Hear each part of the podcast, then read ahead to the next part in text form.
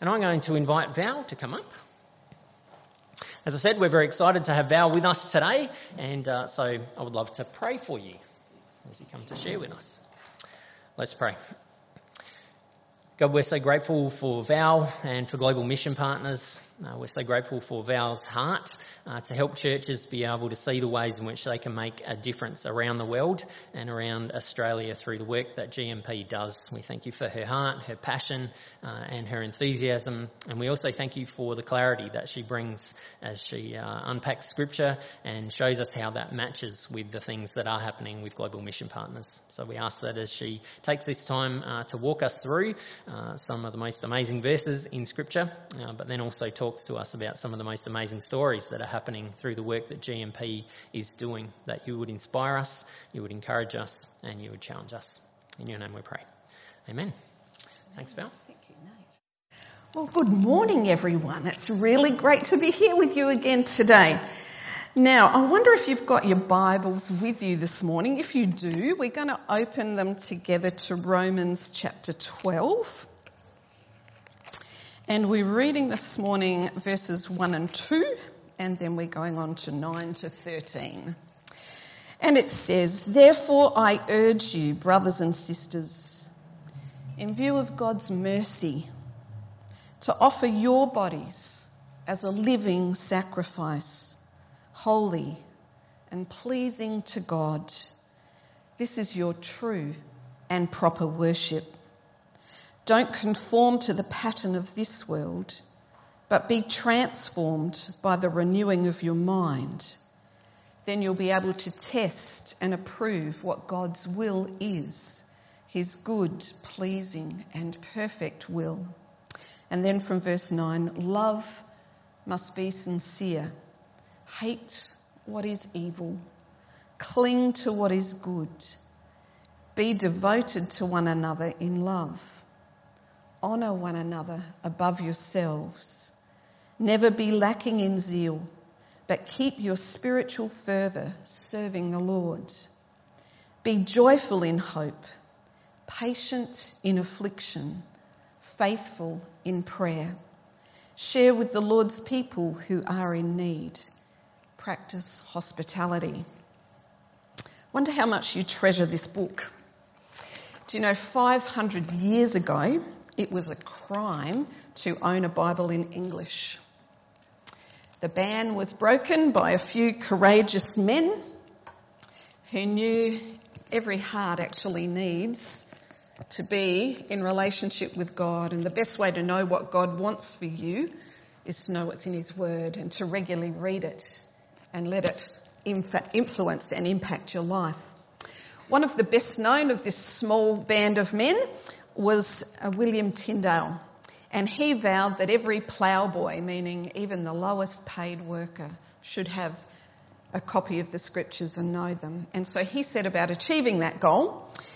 For that, he was forced out of his homeland of England, never to return, and he worked in Europe. Um, and he worked hard for years to translate the Bible into English. And he printed the first English New Testament in fifteen twenty-five. And with the help of friends, he smuggled thousands of copies back into England. Finally, he was arrested in, in solitary confinement in a jail in Belgium, and then he was burned at the stake. His final words, "Oh God, please open the eyes of the King of England." Many of us are familiar with the King James Version. You grew up, well, I did, I grew up with it, and you just took for granted that you had a Bible, didn't you?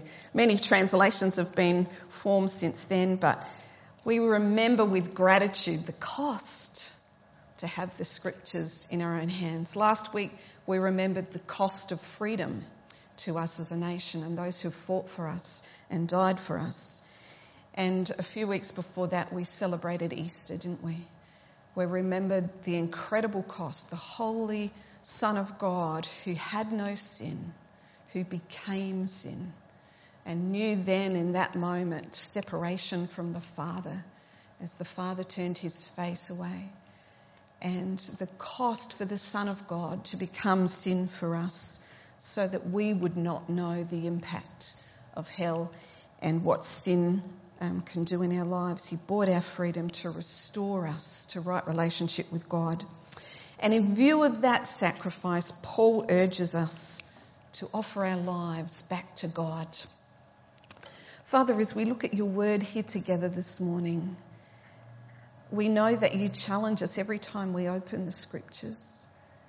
We know that you deeply desire to be in relationship with us, and we long that we are being transformed moment by moment to reflect you more beautifully, that others may know you too, for your glory. Amen.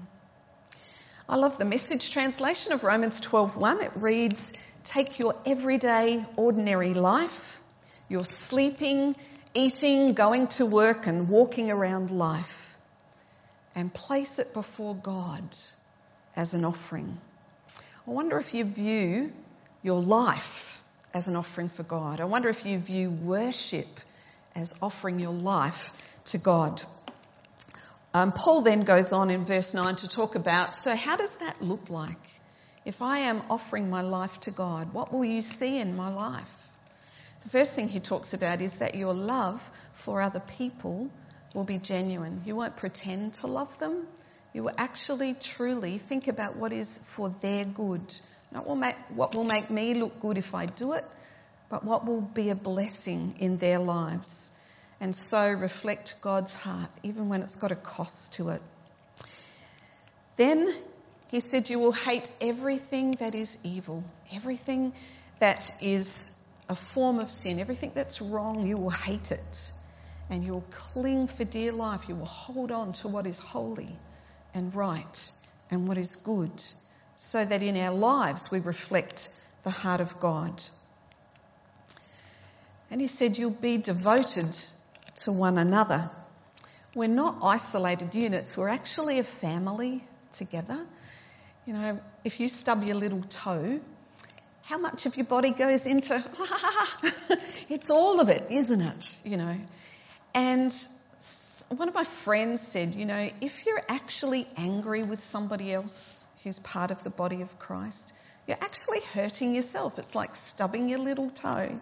Because we belong as one body. First Corinthians twelve twenty-six says, if one member suffers, we all suffer together. But if one member is honoured, we all rejoice together.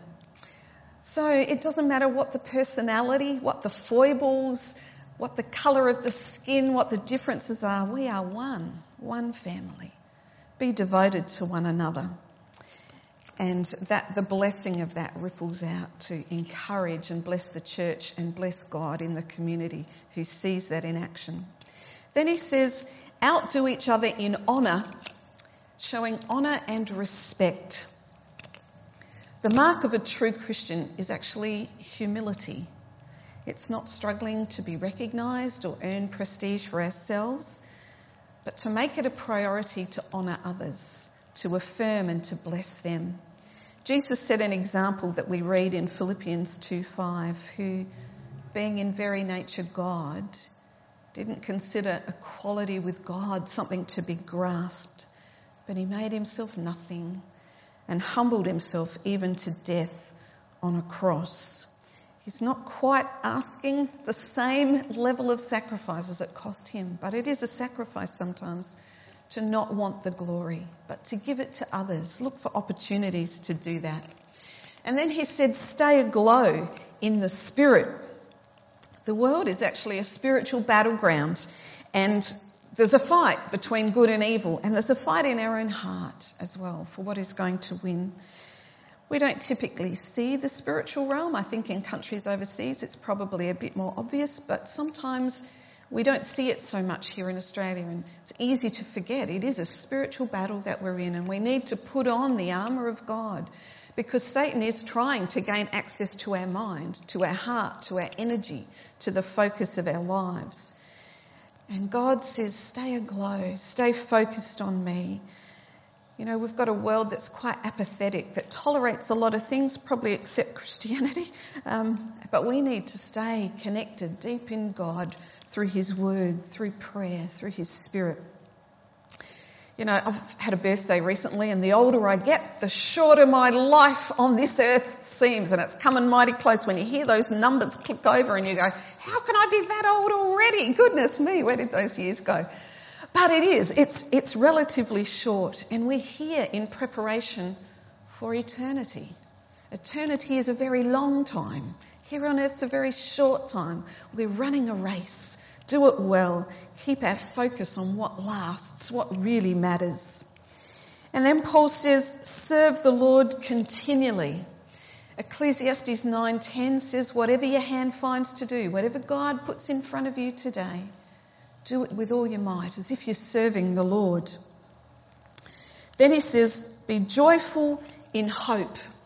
Those outside of the Christian faith are often really puzzled. If you don't have money and you don't have prestige and you don't have power, how can you be filled with joy? Well, the irony is that those who actually get a lot of money, get a lot of power, get a lot of prestige, sometimes find lasting joy is the most elusive thing. It's not what the world offers. It is only found in relationship with the one who made us. You know, heaven is everything we longed for. Every time I try and make my house look beautiful, I'm actually reminded my home in heaven is so much better. Lyndall in the office shared a story about her mum a couple of weeks before she died. And she had this um, vision in her sleep one night, and she came out so excited. And she said, I was in this house. It was the most beautiful house I'd ever seen, even more beautiful than the Beaumonts, which was apparently a very beautiful home. Um, and she said, and the people, they were so lovely. She said it was such a beautiful place to be. And Linda was saying she had this little glimpse of what's ahead and what's coming. It is a beautiful place. Every, everything we ever longed for is there, the peace we longed for. God in our lives now promises that everything that's happening to us, he's weaving it together for good. He's refining us in those challenging times.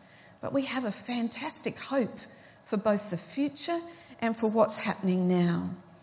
So Paul says, be patient in affliction.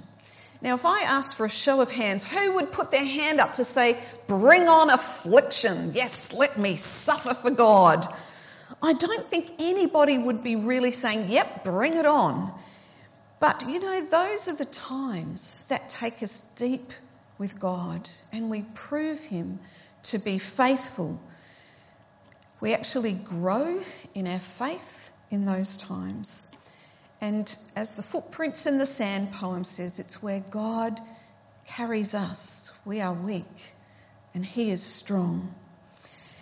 I love the story in Daniel chapter three of King Nebuchadnezzar. Um, don't love the fact that he threw three guys into the fire. But as he throws them in, there were two things that amazes him. The first is that those three men are completely unharmed. Untouched, no smell of smoke on them, no impact from that fire on them. Though the people that threw them in were killed immediately because of the ferocity of the, the furnace. And the second thing is that he saw four men in the fire, Shadrach, Meshach, Abednego, and one that looked like the Son of the gods. We may not see Jesus with us in the hard times, but he is with us. Through all those moments, he promised, I will never leave you, I will never forsake you. So we've got supernatural assistance and we prove God in those toughest moments. And then he says, persevere in prayer. Whether you feel like praying, whether you think your prayers are getting through, stay seeking God. You know, it's where your strength lies. We don't have enough resources on our own to do life, and we were never designed to. We were meant to be in relationship, drawing our strength from God. I love the description in Genesis chapter three, in the cool of the day with Adam and Eve, how God used to come walking in the garden with them, and they would debrief at the end of the day, face to face. And when I struggle to feel like my prayers are getting through and I'm really connecting with God, I like to picture him there with me, walking with me, eager to hear about my day, caring about the things that are a burden on my heart, And as I pray for others that I care about, he's interested even more than what I am for their needs as well.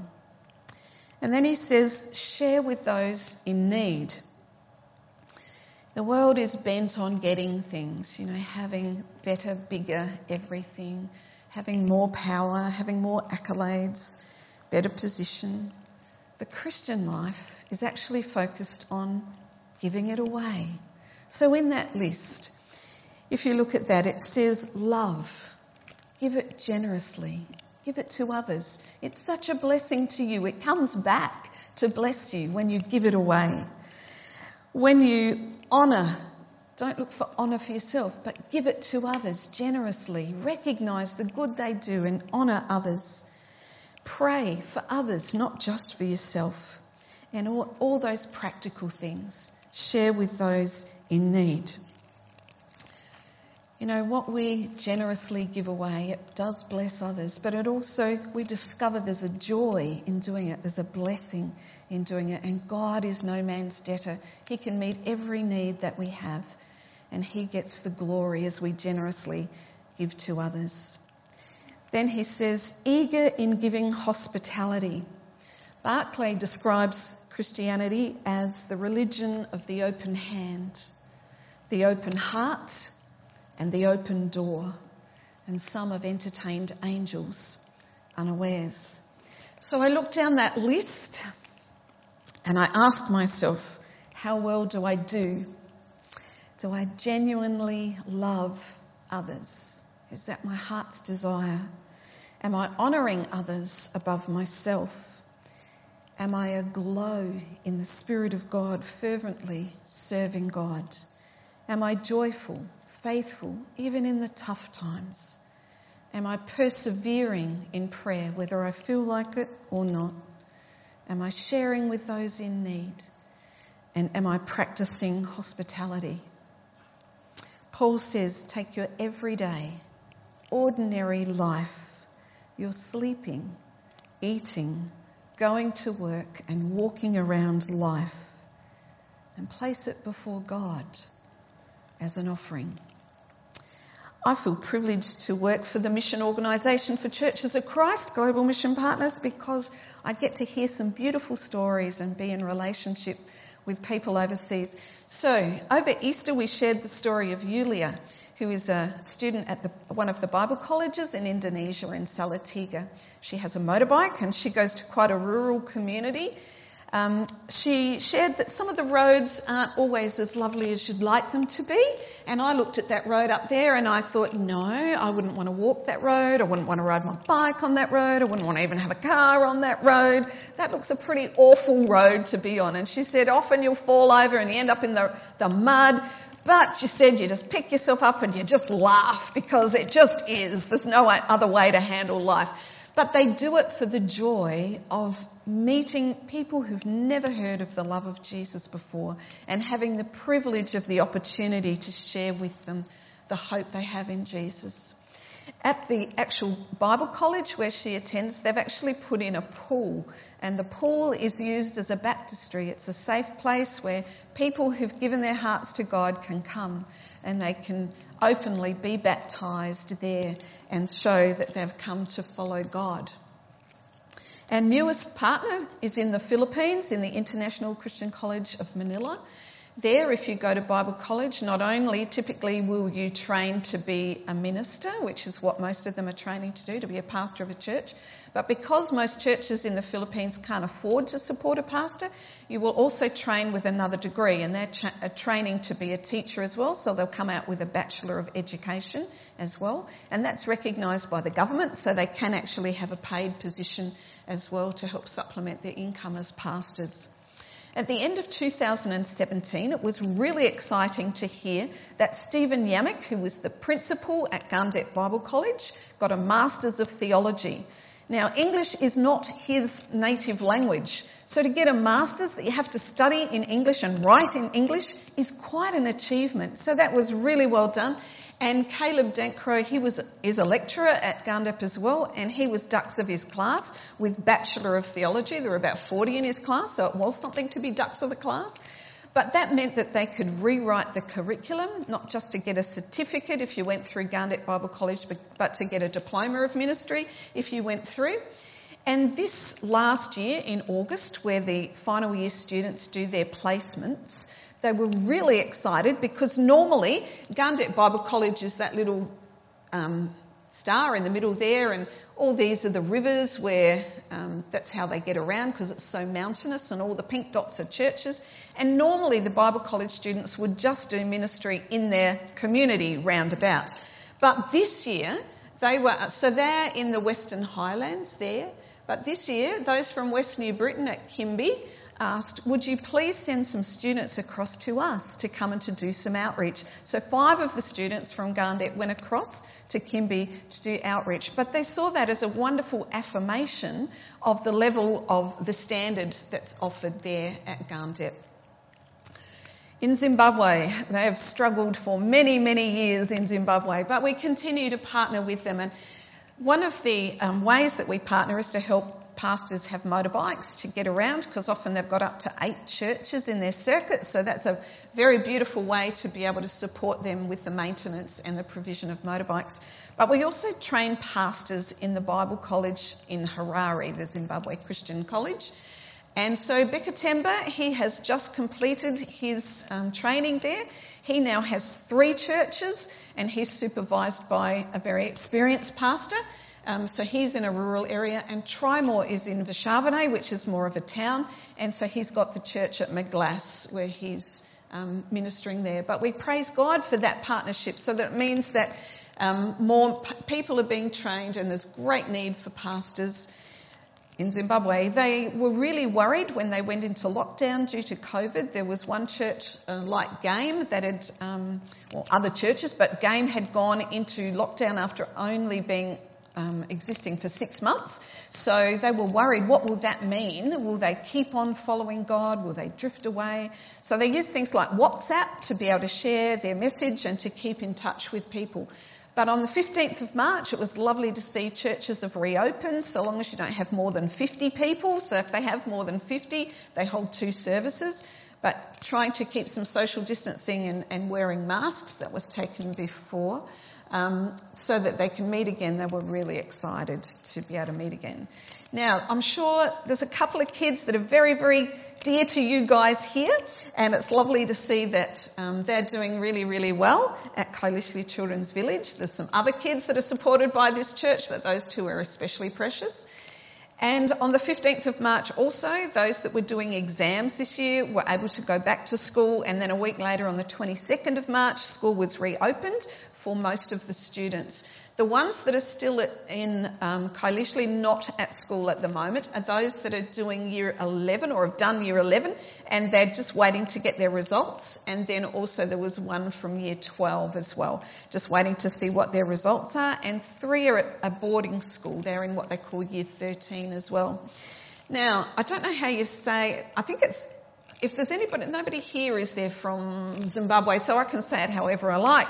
But Zibusiso, I don't know if that's how you say his name, he was honoured to be chosen. Um, now, the school that they go to, it doesn't matter where the kids come from, they look for the best students. And he was chosen to attend a presidential seminar in Harare on the sixteenth of April, and he was chosen for his excellent behaviour. So that's just a lovely affirmation. The kids certainly hear God's word every evening. They have devotions together, and often it's the older kids that will lead the devotions, so they're studying God's word for themselves. And they have um, church there at K C V as well on the weekends. They're, this is the first year in ten years that Zimbabwe hasn't been in drought. So it's really great to see that all the crops are flourishing. So they've got tomatoes and they've got cabbages and they've got beans and carrots and butternuts and all sorts of things growing on the farm, which is lovely both for the nutrition for the kids but also as an income for them. During COVID, apparently the rabbits were very popular with the kids because they've got seventy-six rabbits, but forty-one of those are just little baby rabbits, and they were really great for the kids to go and hug. I don't know what you do when you have to sell the rabbits at the end. I'm not sure how that works, but never mind. They were um, really enjoying that. So the latest two kids that have arrived, um, so those two siblings together are the latest ones Um, I won't try and pronounce names. I'm really bad at it. So, um, yeah. But it was lovely. At Christmas time, we usually give a little extra gift so that they can do a special Christmas celebration together. So the kids don't normally get soft drink. They don't normally have cake. I don't think that's bought like that. And, um, yeah, bought chicken and things. So they have a really special Christmas meal together. But also on Christmas Eve, their um, house mothers took them into Bulawayo, which is about twenty kilometres away from the farm, and they were able to choose an outfit each, what they would like to have to wear. So it could, it could have new shoes as well, or whatever they wanted. They were doing school in the library, just using technology, but it's great that they've been able to go back to school now. In South Sudan, we support Emmanuel um, students at Emmanuel School there. And because of COVID, they went into lockdown, so we provided a bike for each of the teachers so that they could go around and visit their students. They've got about fifty students in their class each, so that's a lot of kids to get around, just to encourage them and tutor them and see how they were doing. Year eight students have gone back, and the newsletter that we got from Emmanuel said we're really encouraging the kids to keep washing their hands, keep really good sanitation, wear masks, and socially distanced, they said. And I looked at that picture and I thought, maybe it's just for the photo, but that doesn't look like social distancing to me. But anyway, they are trying very hard to keep them safe. But because they're doing exams this year, they wanted the kids to come back and to be able to have some more intensive learning. Now, this photo you will have seen before, I'm pretty sure. Um, one of the ways that we try and help in every project that we do is to help them to be self-sustaining. So we ask communities, what would be of the biggest benefit to you? So we ask them, what's the, what's the biggest problem, and what's the biggest uh, thing that would make the biggest difference? And so they said having goats would be great. So every caregiver, if they wanted to, they could sign up for this little business plan where they'd get a billy goat and two nanny goats, with the aim that you'll build a little herd. And from the herd, you'll be able to sell some goats, and then you'll be able to afford the school fees and a new school uniform. So the first year, the students are given a new uniform, and it's totally free to go to school. But then the second year, they expect that the caregivers are going to provide the school fees, and the year after that, it's school fees and a uniform. So people have given to that project, which is absolutely fantastic. They started at year eight, provided all the way down to year one, and there's over four hundred students at Emmanuel School, so that's a lot of billy goats and nanny goats that have gone out. Um, but other schools around have seen the impact of that and have said, could we have a program like that at our school as well? So it started with five schools asking. When, when I chatted to Colin last, we're up to ten schools in the communities around about saying, could we have something similar? So it shows that it is a real blessing and something that they really appreciate. Just at the moment, they're constructing a steel fence around the school. They did have a wooden fence uh, that they'd put up, but it's been eaten by termites. The reason that you need a fence is because in South Sudan, cattle can just roam. They do not have fences that keep their cattle in. They tend to just roam. So if you want to plant a vegetable garden at the school to help feed the kids, or, you know, you don't want your mango trees, you know, being attacked by everything else, you need a fence. And also people from the community would come in and use the toilets at the school or help themselves to the water at the school. So it's just a way to keep the kids a bit more safe, as well as um, protect what they're growing there as well. India has been in the news for all the wrong reasons, hasn't it? Recently, it's quite dire what's happening in India. Um, Danny and Glory Gaikwad have been working in the Mumbai slums. Now, you'll know in slum communities, they live very close together. It's very hard to isolate. And um, they did go into lockdown for a while, but that is so hard to be in lockdown. When you, what you earn today is what you eat today. That has a big impact on communities. So this photo was taken well before COVID came. But Danny's heart and Glory's was um, for the kids of the community especially, because the, the, the people in the community are rag pickers, so they just go through the rubbish chip and they find what they can to recycle and try and sell. And often the older kids would help their parents with that, but often kids are just roaming the street. So they decided to employ two teachers and to set up some uh, school classrooms, so in the morning they can come and they can do some maths and they can do some reading and writing, and then they get a nutritional snack in the middle of the day. Then they offer, mainly it's women who are illiterate um, in those communities, they offer them the opportunity that they can come to learn to read and write as well. Because you can only get a very low skilled job if you cannot read and write. So that just gives them a better opportunity. They've also um, had some computers so that students can come and um, learn to use the computers so they can have another form of employment as well. And then they've had a professional tailor come and train mainly women to do sewing. And during COVID, they've made quite a few masks as well, and we bought those so that they could give them away to the people in their community. And they also did food parcels as well during lockdown. Then they also have been doing some health awareness. If you can't read and write, you often don't know what the government is putting out to say this is the way to keep yourself safe during COVID. So they'll go out and they'll help um, with families in their own homes just to share that information, but they want to keep that program going just for good sanitation and hygiene and good health for the community. A couple of weeks ago, we got the news that Danny had COVID. He had contracted it.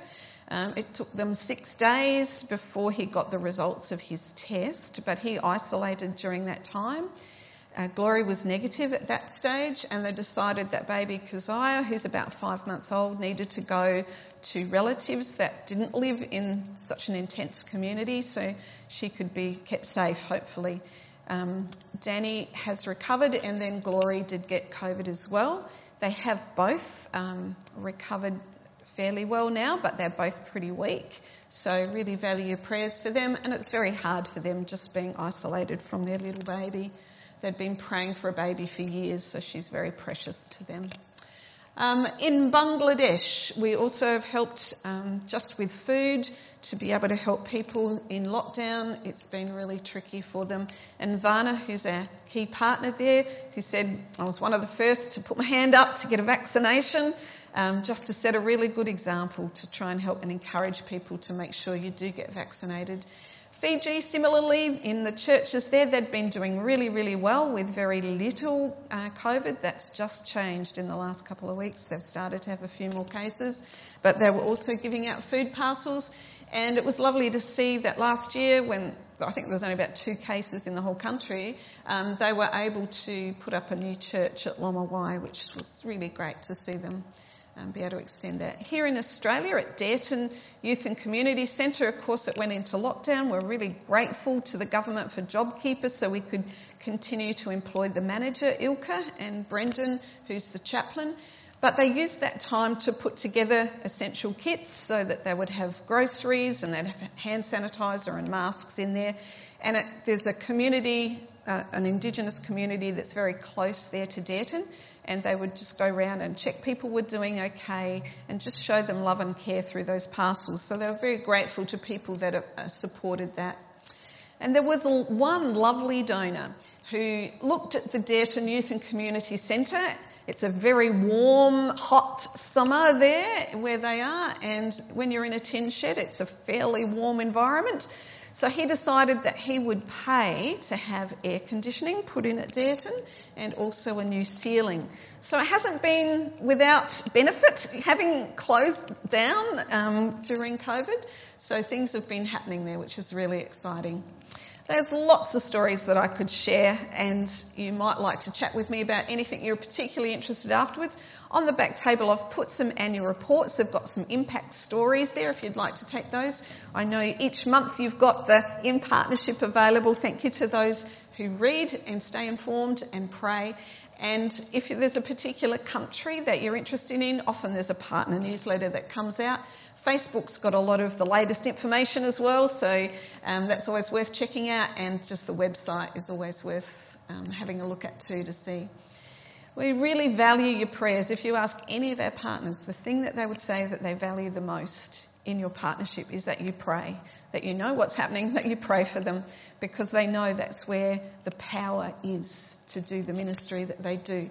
So during Easter we put out a devotional, and I've got a few copies at the back if you didn't see that. There's also a monthly prayer newsletter that comes out as well called Going Deeper, and Indigenous Ministries Australia puts out a monthly prayer letter as well. If you don't get any of those and you'd like to, I've got a sign-up sheet at the back. Just put your name and email or mailing address and we can get those to you. And as some beautiful people in this church do, um, when there's a mail out, that's really handy if you can help out, especially the big ones. We have three a year that are pretty much a fairly large portion of the Wednesday. It's usually on a Wednesday from about nine thirty to two thirty. And so we're really grateful for those like Jill, and we've had um, Ruth Gates and others and from this church have helped out, and I'm really grateful for all of those who contribute to that. Um, we used to offer partner visits where you could go overseas and you could meet our partners and see for yourself what life is like there. And we're hoping to be able to do that again. It probably won't be for a couple of years um, until COVID settles down and people have been vaccinated. But that is really appreciated too by our partners, that they really get to know you and you get to know them and enjoy that time together. Now there is, there is. I know lots of you sponsor kids at K C V. I've got one there of one of the newer students that's come to K C V. If anybody's interested in um, a partnership with them in that way, that's a beautiful way to partner as well. Now I was very impressed. Save Water September last year, this church just did amazingly well. I look down the list there and go, wow, number five on the list. Go Brooklyn Park Church of Christ. That was fantastic. And I looked at the names of those who supported, and a lot of them are young. Some of them this tall, but young. And just very impressive, and I'm very, very grateful. That makes such a difference in a country like Zimbabwe. We are expanding this year um, to include Bangladesh as well for toilets and sanitation in our next one. But the joy for women especially, and for children, the difference that it makes. If you've got a, a well right near where you live, and you can have a vegetable garden because you can, you know, easily tend to it. You don't have to spend hours every day carrying water. And you know that water won't give you cholera or dysentery like it does if it's an open water source where cattle can just wander through. Um, that is such a blessing for that community. The latest one in Vanuatu was the, the one that went up at Tawley Kindi, and the Kindi kids were so excited they wanted to decorate their water tank for the grand opening. But it's not just the water tank that you support, it's putting in the cement slab that it's going to sit on, it's putting in the guttering on the roof, it's putting in the connecting pipeline. Sometimes it even has to be a community building as well, because if you use just bush materials you can't really collect water easily off of that. So in some communities they'll put up an actual hall as well for the community. But in all of those things that we do, and you're a part of, you know, the whole purpose is that we will link people with a need overseas, and we will link our resources together for God's glory, and we will bless the nations. That's the whole point of doing this, and that we'll see lives. You know, there'll be people in the kingdom of God because you've loved them and you've partnered with them, and we give thanks to God for you. So I just wanted to say thank you, Brooklyn Park Church of Christ. You're an amazing part of the story of Global Mission Partners. May God bless you as you give your life every day as an offering to Him. Thank you.